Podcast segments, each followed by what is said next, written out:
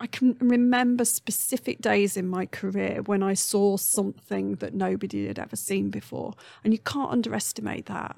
The creation of something, some new knowledge and new understanding about the world that didn't exist before you investigated it um, is a remarkable thing. And to be continuing to contribute to that is a, a, an amazing position to be able to be in. Hello, and welcome to the Decoding Life podcast with Catherine and Sophie. Although much progress is being made to accommodate staff having children, there are still many challenges associated with this in a research career, which I hadn't previously considered. Today, we share with you an incredibly important conversation we had with Anne Bishop. Anne was undergoing a highly successful research career, completing a PhD and multiple postdoctoral positions, on track to hopefully running her own lab one day having delightful twin boys threw an eight year break into this plan, making career progress more difficult. In 2019, Anne was awarded the Janet Thornton Fellowship to facilitate her return. We get an inside look as to what this experience was like and insights into Anne's past and current research projects. If you're curious about what a career looks like, studying how bacteria, such as cholera and E. coli, interact with our immune systems, or about how it feels to return to research after a break, this is the episode for you.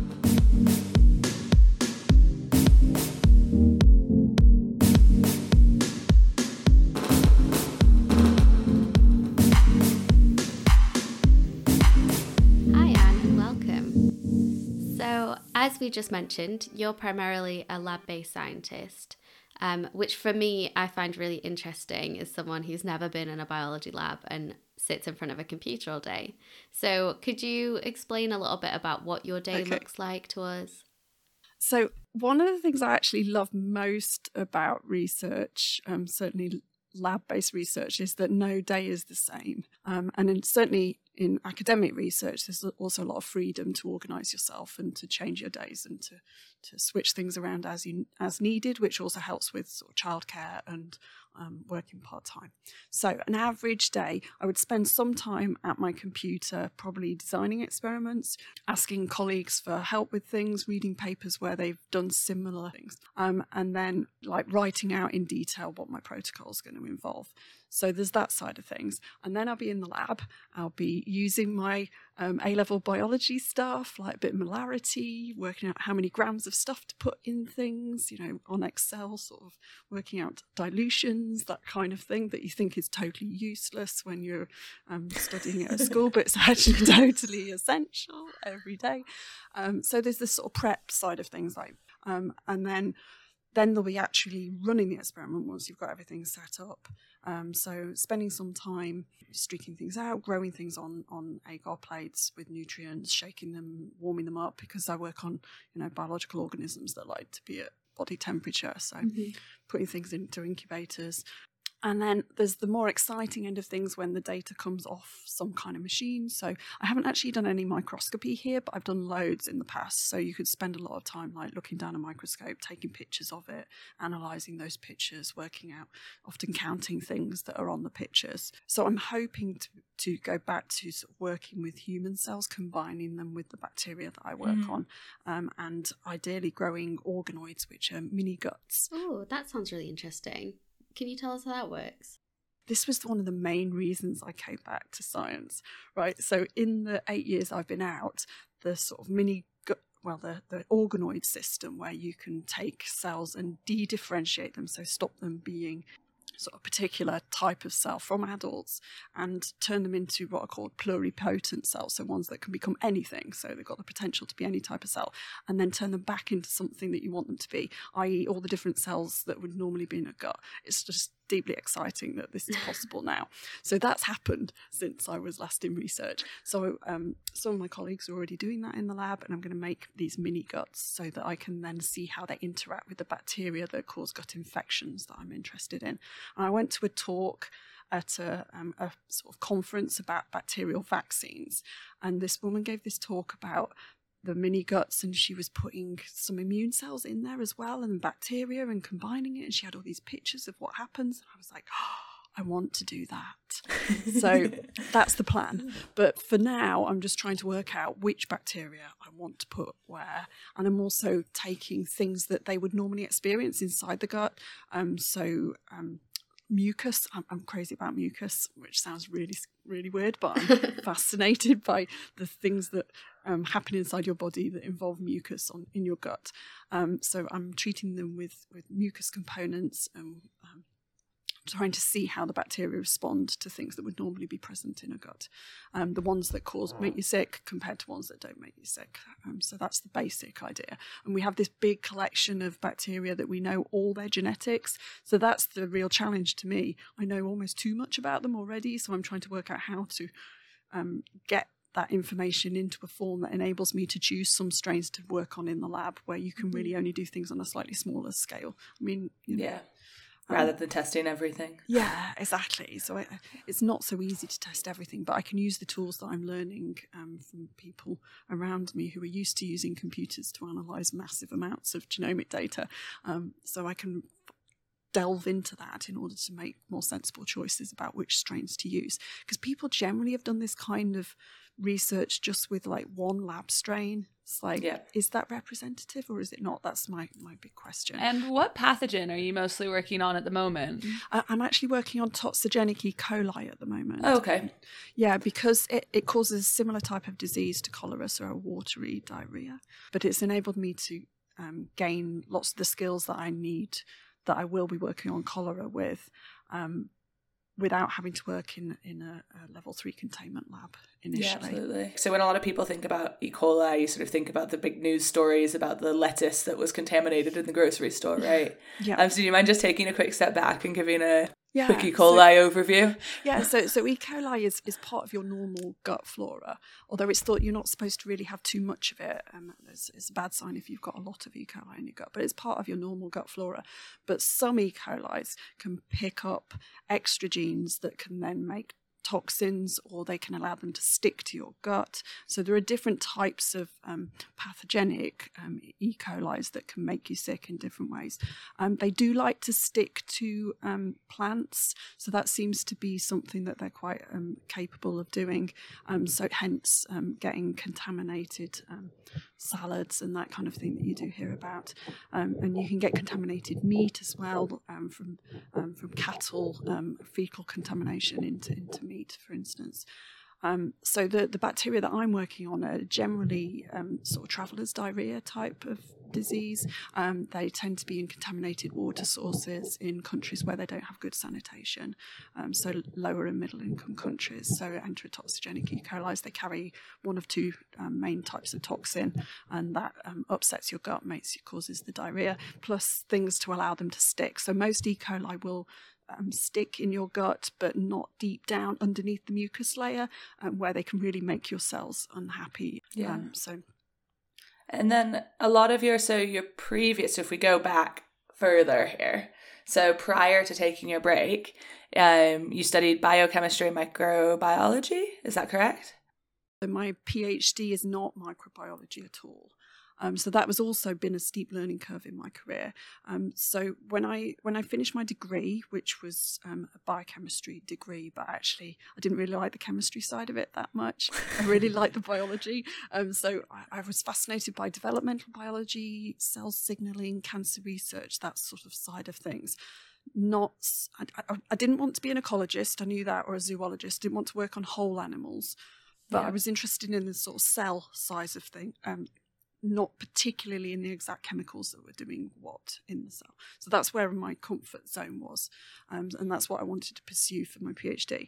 Um, but it was really human cell biology that I loved. It was mainly because I wanted to work in cancer research, um, because my grandmother had breast cancer while I was an undergraduate, and that made me really passionate about the idea of trying to find out how we treat cancers and whether there are better tools and more specific tools that don't make you quite so sick um, overall, um, because yeah. it, I mean, it really is a blunt tool that we use mostly in cancer. Mm-hmm. Um, um, and so that's what made me really want to get into the research in cancer. But my, during my PhD, we kept using all these tools that belong to bacteria. So they made, so it was like, oh, another bacterial toxin that inhibits these, these human cells. Um, processes that I was working on. I was like, well, if bacteria already know so much about cell biology, they've evolved to manipulate us. Um, why am I working on the cells on their own? And I wanted to work at that interface between the bacteria and what they already knew about how to manipulate us um, and what that could tell us about the cell biology of human cells. Um, but once I'd spent, um, so I switched after my PhD to a, a microbiology lab. Um, so I started working for Gordon Dugan's group, who were at Imperial College in London at the time, um, and uh, working on salmonella. Um, so both the ones that cause typhoid, so salmonella typhi, and ones that cause basic gastroenteritis, um, gut infections. Um, because they're masters of manipulation when it comes to human um, cells, so they really know how to mess with us. Um, so so I, I, I, just, I carried on working at this interface between human cells, growing human cells and putting bugs on them. So I spent my whole PhD trying to keep my cells sterile so that like no infections. And the day that I first put salmonella onto my tissue culture cells, like my, my cancer cells in a dish, that was like really horrifying. it's like I'm actually going to put bacteria on my cells. But I got over it. I got over it quite quickly. Um, and and then I did I had did a couple of projects looking at um, interactions between different types of salmonella and, and human cells. Um, but I gradually, I was surrounded by people who were doing more immunology, so how our immune systems respond to the bacteria, um, and also vaccine work. And my boss was a big proponent of vaccines against typhoid, and um, I went to I actually because I had didn't know much about microbiology after my degree or my PhD um, but now I was in a microbiology lab. I actually went to the lecture course that my supervisor, Gordon Dugan, gave for the final year um, students um, in the biochemistry degree. And I sat through all his lectures and I learned a load of microbiology, which was brilliant, as well as reading books and, and papers and stuff. Yeah. Um, and then a year later, I actually taught on that microbiology course. so it was like a very steep learning. Way curve. steep learning curve. Yeah. But I was really, really engrossed in the whole field by then, um, but very much from a human sort of cell responses um, side of things. Um, so I still, still to this day, feel like my basic microbiology is sort of piecemeal. You know, it's a bit disjointed. There are things that people who, who've done undergraduate microbiology or microbiology PhDs take for granted that I might not really know about properly, if you see what I mean. So it's kind of interesting. I still feel a little bit of an imposter in the microbiology field. Um, Even after all of the things you've after done, After all those years, it never yeah. goes away. I know, but towards so towards the end of my my four years of that postdoc, I I started to get really interested in the the more um, sort of the impact of these infectious diseases on people and the whole world of the low socioeconomic status people who were living with infectious diseases that I didn't have to think about in my day to day life in England. And I, instead of wanting to work on cancer, it made me really want to do something about that because it seemed like that was a much more tenable thing. Um, so, although my research doesn't directly impact on that every day, I do think about how to make better diagnostics and be- better understand the spread of these different bacteria and how can we work out which ones are really causing the disease by monitoring them genomically. And I felt like there's so many people who shouldn't be living with these kind of diseases that if there's anything yeah. I can do that will help contribute to improving people's lives. And I did work on a vaccine project um, in a second postdoc that I did, and that's when I moved into cholera research. Okay. Yeah. So there was this tiny short project I did at the end of my time at Imperial College. Because um, Gordon Dugan left us, he came to set up this, the Sanger Research Institute, um, the well part of it, um, the the sort of microbiology um, practical lab based stuff, um, building on the, the genomics at the time. So he moved from London to, to Cambridge, and I stayed on and worked for a short time on enteropathogenic E. coli, so a slightly different beast. So this one makes a kind of special um, injection system in order to manipulate our cells. Um, so I worked on that for a little while and an um, animal model of that. So this is the first time I'd actually done any animal work, which, although I didn't find it ethically, I find it dubious, but I feel like there's no other way to get to the bottom yeah. of some subjects and working out how bacteria get transmitted between hosts. There's really not a lot you can do without having some hosts. And No, although there are lots of definitely not. people getting sick from these things, you can sort of see how it's happening if you've got a good system. So we had a, a bacterium that infects mice naturally. It naturally makes them di- have um, not exactly diarrhea, but have a gut infection. And they spread it between them in the cage. And we discovered this, and my friend had um, got a prize for her study on this. Um, Susie Wiles, she'd made a luminescent version of this bacterium, so it glows, and then you Is can this follow. Citrobacter? Yes, that's right. Citrobacter rodentium, rod- as in rodent infected. Yeah. Wow. And so she followed it in the cages and she saw where it was going and that they were eating it and spreading it between them. And then she was also able to follow it in their gut without even having to um, kill any animals um, until the end of the experiment. You're supposed to replace. Replace animal research if you can. Um, reduce the numbers that you use if it's ethically um, um, the right thing to do. You still have to have enough power to find out what you need to know, but but reduce the numbers as much as possible, um, and then refine what you do to make it um, at least impact to the animals. So she got a prize for three R's research um, by being able to follow one animal for a long time instead of having to kill lots of animals using her luminescent bugs. So she and I worked together. She'd done lots of animal work I had not. And we took the bugs from the stool from the mice and put them onto epithelial cells that I was growing in a dish to see what happened. And it turns out that they are way more capable of making um, these injections that they make into cells um, through a type 3 secretion system um, when they've been primed by coming out of the gut of an animal than they are normally and when we grow them in the laboratory. So basically, the bacteria from the actual feces in the state that they would be in to infect a new individual were primed for infection in a way that we hadn't appreciated previously. Um, but it led me to to the research that um, the second person I worked for had done on cholera, where the similar phenotype is seen. So when you take um, bacteria, Vibrio cholerae, that causes cholera from the stool of patients, um, Mhm. It's much more infectious when you infect an animal model. Could you explain what a phenotype is? Um, so that's something that you can observe. Um, so um, ability to grow in something, ability to infect something, um, ability to make something. Um, so uh, the levels of a protein in in some, in a bacterium before or after you've treated it in some way. So it's a, an observable characteristic, I guess. It's anything um, you could call a phenotype. Um, just listening to you talk, it's like you've done so many different cool things with regards to moving from human research into microbiology and then the interface of that.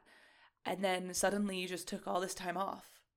And like that must have been so hard because just listening to you, you're obviously so passionate about all of it. Um, I can't imagine you just stopped thinking about it. No, I didn't. Um, um, so my second postdoc on cholera w- was in America. So we moved from London to America. My husband and I both got jobs in Boston. Oh, it's a brilliant city. Definitely recommend working there. Um, and it, that was an amazing time. There was a lot of money in the lab I was in to support the research. We, and I got to go to Bangladesh and work with um, cholera patient samples and test a vaccine that we were working on in a mouse model. And it was an amazing and fascinating time.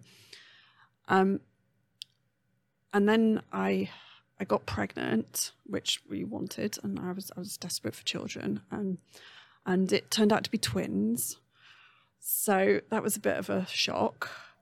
I wasn't intending to have two at once. I intended to have two children, but not necessarily two at once. Um, but it, we were coming to the end of um, both of our um, contracts and our visas, and we decided we wanted to bring up our children in the UK, near to our families, especially with two at once, um, having some extra help. Um, so we moved back without any positions, but I had applied for um, research positions and was fully intending to stick with it and to move to the next level and run my own group. And I had written proposals for what I wanted to do, and following up on the Citrobacter stuff and also um, cholera and vaccine development. Um, and then I, for a, re- a really short time, I worked for the same person I'm working for now, for Nick Thompson at the Sanger Institute, because he just started working on cholera genomics and he didn't really know the field. Um, and they were just starting to write up their first sequencing project. Um, so I I joined his team for a short while, analysing some Citrobacter data and also just helping them work out who did what in the cholera field and what what questions there were to ask. And um, and then my twins were born three months prematurely. Um, when they were only we were only at um, 25 weeks gestation Wow. yeah so we hadn't even had the fourth trimester as they call it sometimes uh, so the third trimester um, so yeah that that hit me harder than i'd expected um, and i just couldn't imagine being away from them i mean they were in incubators and everything at the beginning and Yeah. Gordon Dugan and and and Nick were amazing, and they they gave me compassionate leave and all sorts, and they were incredibly supportive. And but at the same time, my husband got offered a, a lectureship in Nottingham, so I had these two babies in incubators, and then we had to move to Nottingham, and I couldn't imagine putting the the sort of emotional and intellectual energy into my work mm-hmm. For a while. I just i could i couldn't focus on that anymore. It didn't make any sense anymore. I mean the things i wanted to do were both fascinating and important um, but it just didn't seem to matter anymore. And i couldn't make myself apply for jobs while i didn't really care. I was like all i wanted to do was build my nest and keep my babies safe. And that was the only thing that seemed to make any sense at all. So and that was the case for a good while. Um, so at least two and a half years, maybe even three years, I just couldn't imagine doing anything except looking after them.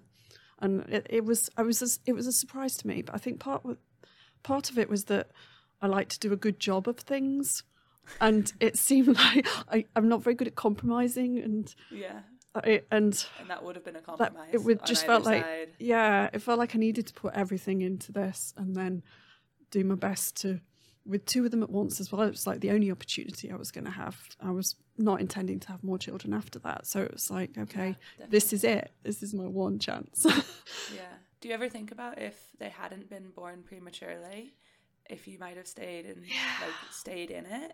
Yeah, I think that was part of it. There was not having a job to go back to. People would say to me, "Are you going back to your job?" I mean, I you know Nick was happy to keep me on at, at Sanger for longer. We but I wanted to move um, because my husband had a, his first lectureship position, so it felt like we had to move for his career. And if that hadn't happened, if we hadn't moved continents, not had a job that I was already in, and they'd not been two at once, and they'd not been so sick. So I many think, other things. yeah, I think it was just that the full combination. And my mum was always a stay at home mum, and although I'd always, I'd never really expected to be that, it suddenly became clear to me that my expectations for what I would do with my children relied on my having a lot of time with them. And when I, when I was put in this position, I realised that I kind of wanted to still be able to be what my mother had been able to be to us. But the interesting thing is, I would talk about being a scientist, and, and my children would always say, "Oh, mummy's a scientist," um, and so they they never lost sight of that. And my husband and I would talk about science at, home. And I wrote up a paper while when my kids were eighteen months old, so that that was useful because I, I caught up a little bit on what had happened in 18 months at least and wrote something and had to think about science again. Um, so I still still could get in the zone if necessary. Um, but most of the time, I wasn't really thinking about it very much. So we haven't talked about what I did do after that. So there was a really crucial time in my decision making when I was at a public engagement thing, uh, you know, a science fair type thing. I was talking to the person running the little stall, and they said, "Oh, are you a scientist?" And I didn't know what to say, and I felt really, really deeply unhappy about that that day. But yeah, I, I, I felt like I didn't really. I couldn't really say I was a scientist anymore, and that felt really bad. So I needed to sort that out. I needed to be that thing again. And you, you never really stop being a scientist because you think that way. I, I decided I only wanted to work part time, and that obviously limits what you can do. And I realized I really missed interacting with students and the sort of mentoring side of things. I actually almost missed that more than the actual research. So I like um, encouraging other people's careers and enabling other people to reach their potential. I think I enjoy that almost as much, if possibly more, than than pursuing my own career sometimes. Um, so I ended up teaching. So I got part time positions covering maternity leave and study leave when when researchers just want to do some research for a bit and not do any teaching. And so I, I, I did that for three years at the University of Nottingham. And it, it was deeply fascinating because I learned loads of stuff that I didn't know about. Um, so yeah, I was working. Um, I was teaching statistics and I was teaching parasitology um, and also sort of basic lab skills. Um, so that was that was really interesting, and but you're always teaching somebody else's course, so it's mm. not quite the same as having your own control over it. Um, but I, I, met a load of really interesting people, um, great colleagues, um, and I did love teaching. All the prep and learning everything and getting it just right can be quite demanding. But when I'm actually with students, I just love seeing their, their faces light up, seeing them understand things. And when they start asking questions and you realize that you, you've got them interested, I absolutely love that. It's like the best. Yeah. So it's almost as exciting as that moment when you see something new, when you actually discover something. It's almost as good as that. I, I like the thrill of teaching and when it works, when you've really got something through to people. Mm and you see them inspired, it's it's a, it's a big high. But it's on its own, it didn't seem like quite enough. And after three years of doing that, I felt a little bit like a second class citizen in the university system, in a university that's very much built around research and one of the Russell Group universities, as they call them. Um, so I kind of I needed to reset that balance, and I really wanted to go back to research, but I just couldn't work out how to do it. And then this grant came along. So then, so then you saw the Janet Thornton Fellowship came up. What were kind of the emotions that you went through when you started applying for that, and then you got it, and then coming back on your first day? I guess it was the summer, and and Nick got in touch with me and said that he thought I should come back to research, and that I got like fifteen. I've got That's hilarious. I'd like, well, I, I, got sort of 12 to 15 years of research experience that wasn't really being used um, to its max as a, a teaching only person. Mm-hmm. Yeah. And he said, he contacted me, contacted me directly and said, look, there's this, there's this special thing. Because in science, you have to maintain this literature, like publication record. You know, you have to show that you're productive and it has to be continu- and continuous, really, um, in order to stay in research traditionally. And that has been what everybody aims for. It's very competitive. And it just seemed like having made this decision to step back from it and focus on my children, that I'd basically, that was at the end of my options. And when I realized it wasn't, I, I was I actually cried the first time I realised these things existed. I was just, oh, somebody actually wants me to come back. Uh, it was it was really amazing to think that. So I, I'd been I've been excited about the fact that it it was now possible because it really wasn't historically possible to come back from something like that um, within science because it's so competitive. Um, but it was also very daunting because I had got this very comfortable existence where I was able to put as much time as I wanted to into the children and also to do charitable work on the side. Um, so I'd started working with this charity that um, within Nottingham that supports people um, with multiples. Um, so because that first two years is just really relentless, having two at once.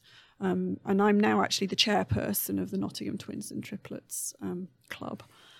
Um, so I didn't want to give that up. Mm-hmm. I, I wanted to build on the fact that I knew what it was like. And when, when mine were little, I went to these clubs and they, they help you feel like you're going to cope. Um, yeah. So I wanted to maintain that, but I also wanted to be able to have this new. I wanted to have my cake and eat it, basically. and now I now I have. Um, so the flexibility of this fellowship makes it possible to try to be all the things that you want to be. If if you're like me and you want to be more than just the one thing in life. Yeah. Some people are really happy to get their head down and just be one thing, but that's never really been me. Um, so so this makes it possible for me to work part time. So I'm three quarters time now, and on my day when I don't have to work, um, I can do some of my work for my charity and, and, set things up and organise meetings and stuff for them. I can just like sort out the shopping for the week and pack my bags and organise myself. And then I can go and pick up my children and take them to school and be with them and ask them about what they've been doing and all of that sort of thing and help them with their homework and force them to play the piano and things like that. Yeah. Yeah. Um, and then I, you know, I come down here. So it's it's possible with this fellowship and with flexible working. And I think this is the most important change that is happening for everybody, not just for women who want to take a break from um, full time work, but for everybody. Like men should be able to decide they want to spend a bit more time doing something, I don't know, working for a charity part time and also doing something else part time. Um, or spend more time with their children, have one day a week with their children and four days a week doing something else. And I feel like when I'm when I'm doing my work, I'm not so worried about all those other things and I feel yeah. more fulfilled by the fact that I can still do those sort of things that my mum always used to do, which is helping yeah. with charities and things. So I guess in your case, it was kind of like the stars aligned, you'd kept in touch with Nick and Nick got back in touch with you um, and that kind of led to you getting this position. What advice would you give to yourself like two years ago? I guess that it's possible to get what you want and that you should ask for what you actually want. Mm. And in fact, I went to this amazing careers workshop when I was unemployed. And at, at, this workshop, they made you draw what you wanted from your new career. And I drew a picture of like being at the university, cycling to and from work. So that bit of it isn't working out at the moment. But like driving for like two and a half hours to get to work. Anyway, like cycling to and from work, spending some time in the lab and some time with students or people outside of the ivory tower, you know, talking to other people about science. Um, and then still coming home and taking the kids to football. So that was what I wanted. And when I was working at the university, I had a good chunk of that because I was cycling to and from work and I was spending time with students. But I, I really missed the research academic side of things. And now I have a lot of that. I still can spend time with my children. I, I can do public engagement work and, and the Black STEM Futures thing um, that both Catherine and I have signed up for as champions, um, trying to um, help young people see their way to do more um, science, technology, um, engineering, medicine, um, mathematics. It's a double M STEM um, subjects. That that's really that's that's helping me get involved with the sort of mentoring and inspiring um, future generation side of things. And then I'm in the lab and I'm at home working some of the time, and I think it's all good, really. Even in the pandemic, there's a, a good balance I feel like I'm I'm able to be all the things I want to be and fit it in to the time. And working three quarters time is making that happen. So ask for what you actually want when you get the opportunity. Don't assume it's impossible. Mm-hmm. And I think there's one thing that the pandemic will also have done, which is make people realize that people can work more flexibly and still be maybe as productive as they were or maybe productive enough. Who knows? But it's not necessary for you to be working all the hours God sends and to be physically present in your workplace every day to still be able to be a productive person contributing to to research in this particular case, but into any career that you're interested in. It's becoming more and more possible, and the more people ask, the more flexible workplaces will have to try to be. Do you feel like anyone particularly like encouraged you or discouraged you when you were saying that you were going to kind of work four days a week and travel down to Cambridge? So I had two friends who had started doing similar and mm-hmm. they were amazing. so these two friends who were doing similar really encouraged me that it is possible but they said you don't want to be away from home more than two nights or possibly three a week otherwise the amount of disruption to their minds was too much um, and that on the flip side some of our family members didn't think my husband could cope Okay. so that was interesting. They were really negative, like, you know, acting like it was my duty to be with the children, whereas the idea that my husband would have to disrupt his work to the degree of having to come home early sometimes to pick up the children or having to be a bit more flexible that that was not acceptable. So that really annoyed me. And he didn't feel that way at all. He was like you know this this is your time. You know we can make this happen. And um, you know he's a, he's a clever and capable human being. There is really no reason why he can't work out how to balance children with work Yeah. any more than any woman Yeah, has is forced to do so. So he was totally on board. He said we'll make it work. Um, but some of the family were really like the first thing my dad said was not well done. It was can alan cope which Like, yes, of course. yes is the answer to that. But i kept saying to to people who did say like you know can alan cope um like if if you if it was the other way round people wouldn't you be say saying that. No. yeah i swear. Like they wouldn't be saying i shouldn't be leaving my children. Your children like people were also said like you know can your children cope without you? And it's like well Our you children.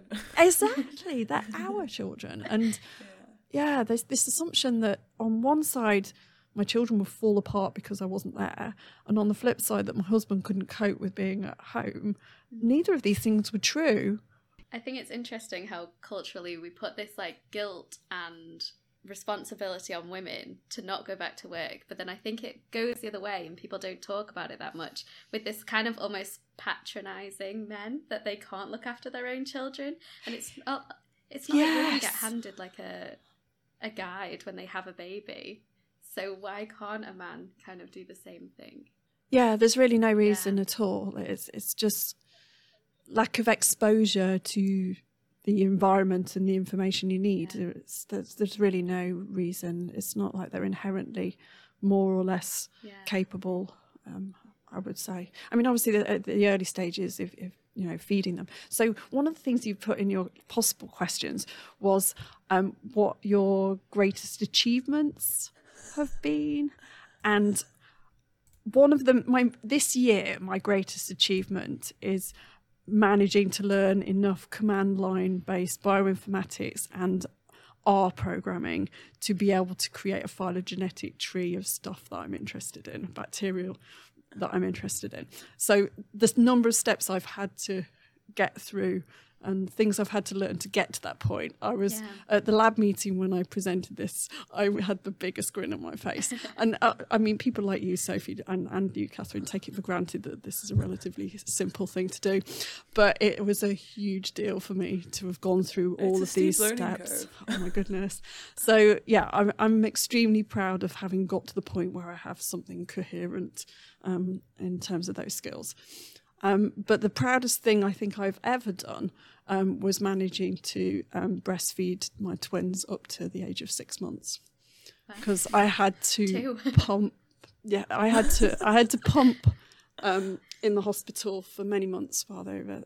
It's it's breastfeeding is is hard work um, for a lot of people, and it, it's it's a weirdly demanding thing.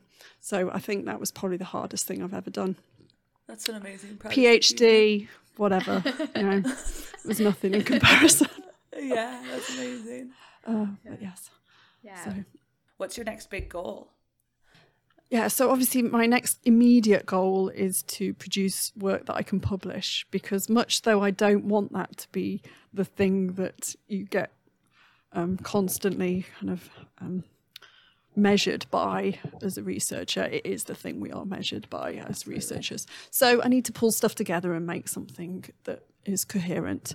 Um, um, over a reasonable timescale and, and get published. So that's that's my immediate goal. Um, beyond that, I'm trying to position myself so that I can bring back together the the teaching that I did really enjoy um, and that I find really rewarding with the research and the intention to move back close to my family again and cycle to work and do research and um, teach as well and keep some public engagement going on the side. Um, and a couple other things. I'll probably maybe. have to. I think I'll have to work full time at that stage yeah. again. Yeah. yeah. Thanks so much, Anne. You're welcome. amazing. What a lovely conversation. Yeah, I feel very inspired after after listening to. I do too. I can do everything. You can try. Thanks so much for tuning in to the Decoding Life podcast. We'll be releasing our next episode in a couple of weeks. If you enjoyed this one, why not follow us on Instagram at Decoding Life Podcast or Twitter at Decoding Life Pod to see what our next episode will be about. Make sure you hit follow or subscribe wherever you get your podcast to be notified of the next time we released an episode. We would like to thank the public engagement team at the Wellcome Sanger Institute for their help and funding of this project. In particular, Alexandra Canet Font and Dr. Elena Pants for their guidance and advice through the entire process. We would also like to thank Piv Gopalasingam for thoroughly researching our guests prior to interviews, as well as Rick Keynes for our beautiful logo. Thank you.